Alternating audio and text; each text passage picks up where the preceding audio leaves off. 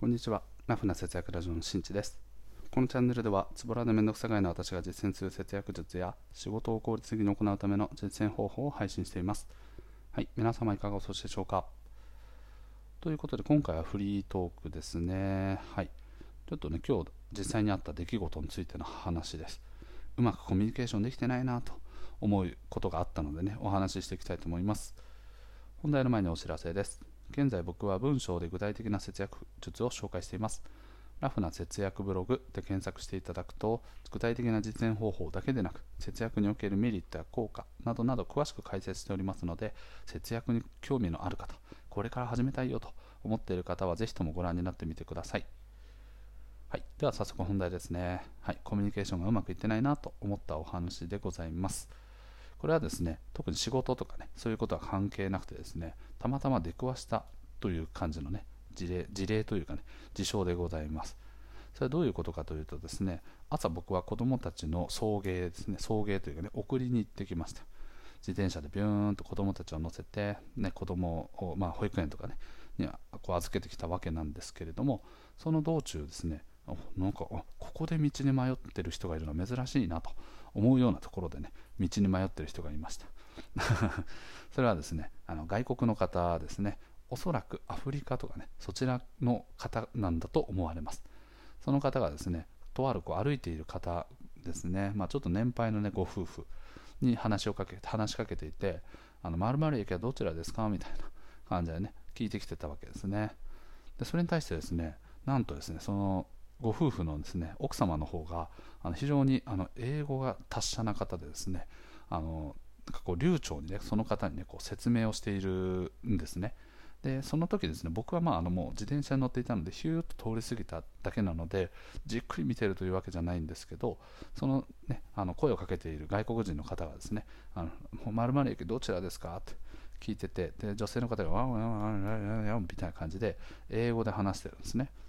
でそれに対してですねその迷っている方はですねその後こう返しててですね「まる駅はどちらですか?」って。おそらくなんですけどその方はですね英語が通じない方なんじゃないかなと思っててですね。で多分まあ日本に多分来たばっかではないと思うのでどちらかというと多分日本語でねあの説明してくれた方がおそらく分かっていたんじゃないかなと思います。ですけど、まあ、その見ていた、ね、ご夫婦の方は、まあ、外国に、ね、お住まいの方がいらっしゃってるのでおそらく英語の方が分かりやすいだろうということで英語を使って、ね、ご説明されておりました。その時に、うん、そのねあの外国人の方はね何度も何度もねこう丸々駅はどちらですか？みたいな感じで聞いてたんで 僕もねそのやり取りがこうなんか23回ぐらいねその男性があの言ってたので なのでそうなんかああなんか日本語で欲しいんじゃないかなとか思いながらねビューッと通り過ぎていきました。まあねちょっとそこで僕がフォローすればよかったのかもしれないんですけどちょっと息子のねあの預けるのに急いでいたためですね。ついついねそのままにしてまいりました。はい。って言った時にですねああなんかコミュニケーションがうまくいってないなっていうふうに思いました。それとともにですね、まあ、あの自分たちがやっぱりですね、まあ、外国に住まれている方は日本語よりも英語の方が分かりやすいんじゃないかっていうね固定概念をなんか少なからず持ってるんだなというふうに思いました。なのでそれに対してですねやっぱりこう一番最初にやっぱ聞くべきだなというふうに思いました。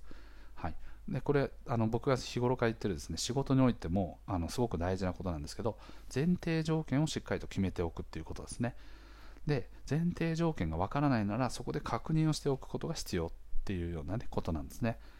例えば何かこう仕事においてですねこういう企画を持ってきました。でこうこうこういうことをやりたいと思います。どうでしょうかっていうのをね説明する際にですねあのこれをですね前提条件として今このサービスを使っているユーザーの多くはと30代の方そして主婦の方が多いということを前提としてこの企画をあの持ち込んでおりますと。で主婦の方々ってこういうものが好きとかこういう時間帯が比較的こうサービスにアクセスしやすい時間なんじゃないかとかね。ということを前提としておいて〇〇という企画を提案しておりますと。いう感じでですね前提条件をつけておくっていうのはと話をよりスムーズに通すために重要なねあのコミュニケーションの一つになってます。この前提条件がないといやなんでなんでその時間帯にしてるんだとかねなんかこう、うん、いやこれ別になんかあの20代の若者とかには全然刺さんないじゃないかみたいな感じのねそもそもの話になってきてしまうとミーティングとかねプレゼンの場がすごくもったいない時間になっちゃうので前提条件は作りましょうという話なんですね。で初対面の方の場合だと前提条件では多分ねわからないんですよね。でその中で今回のご夫婦の場合で言うと前提として外国から多分いらっしゃいらしたばっかであろう方というのを自分の中で勝手に前提条件を作ってコミュニケーションをしている。ですけどそこはやっぱりねこうコミュニケーションにおけるですねミスリードがそのねあの不協不協和音というかね 調和がうまく取れないとかそういうことがあったりするのでそういう場合はですねまずやっぱり最初に確認をすべきだなと思います。Can you speak English? とかね、うん、英語で英語は喋れますか？とかね、うん、とか日本語の方はいいですか？とか。なんかこうね当たり前のようなことなんだけどつい忘れてしまいがち。そしてその多分ね奥様も非常にあの英語がご達者な方であったということもあって、まあ、そういうものをねあの活かせる場でもあるとか、うん、なんかこうね自分のフィールドにこうねあのお客さんが来たみたいな感じでこうそこの前提をしっかりと確認することなく、まあ、当たり前の価値観っていうものですよね。でコミュニケーションしちゃっていたんじゃないかなと思いました。でその時にですねやっぱりこう、ま、確認することが大事というのが一個今回の発見であるとともにですね自分の当たり前っていうのはね怖いなっていうふうに思いました、うん、これ多分日常のあのねあの、生活においても結構あると思うんですけど自分の当たり前が他の人の当たり前とは限らないっていうね話多分よくあると思います。これこの間ですねあの知人の保育園の子供の保育園のあの、ね別の子のお父さんお母さんですね、まあ、こうママ友みたいな感じかな。で仲いい方がいらっしゃる方々がねいらっしゃるんですけどそのご夫婦とも一緒にこうご飯を食べてた時に旦那さんはねあの家事をここまでやるのが当たり前だ。別に見返りを求めてるとか相手にやってほしいなんて思わない。だから僕はここまでやるのが当たり前だと。いうふうに、ね、感じてると。だから妻はただそこまでやらない。その手前のところでやめちゃうんだよねみたいな。うん、その感覚は理解できないんだみたいな話とかをされてたんですけど、まあ、それは単純にねそれぞれの価値観の違い。当たり前という言葉の定義が違うっていうね話なわけですね。だそういった時にですね、まあ、やっぱり前提条件を確認するってことはやっぱり大事だなと思いますよね。僕はここまでがあのやるべきだと思っているよと、うん、なのであなたがこういうことをしたことに対して僕はなんかこう違和感を感じるよとかね違和感があるよとかっていうのを伝えるとああなたはここまでは当たり前だと思ってたのね、うん、あそれはね確かにじゃあ私の方もずれてるね。だけど私はここまでが当たり前だと思ってるからじゃあこのお互いのねその中間のところを取りましょうよとかっていうような会話ができたりするんですね。だからそこのねだから自分の当たり前の価値観を人にねこう押し付けてしまう。これは日常においてもすごく多いこと。でついついついついねこう人と会話する時にこう特にご夫婦とかねあのパートナーとかっていうようなこう親密な関係性の人であればあるほどなんかこうずれている、ね、ことに気づかないでつい喧嘩になっちゃったりとかね。いやそれおかしいだろうみたいな。っていうのを、まあ、しっかりと確認をしないであの会話をしているとね喧嘩になったりとかそんなことね我が家もすごくありました。はい。ね。そんなんで朝方ぐらいまで喧嘩してるみたいなね。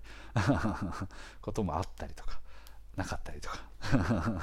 っていうこともありますね。なのでね、はい、自分の当たり前というものをあの世間一般でいう当たり前というものにしかないでしっかりと確認するべき時は確認をする。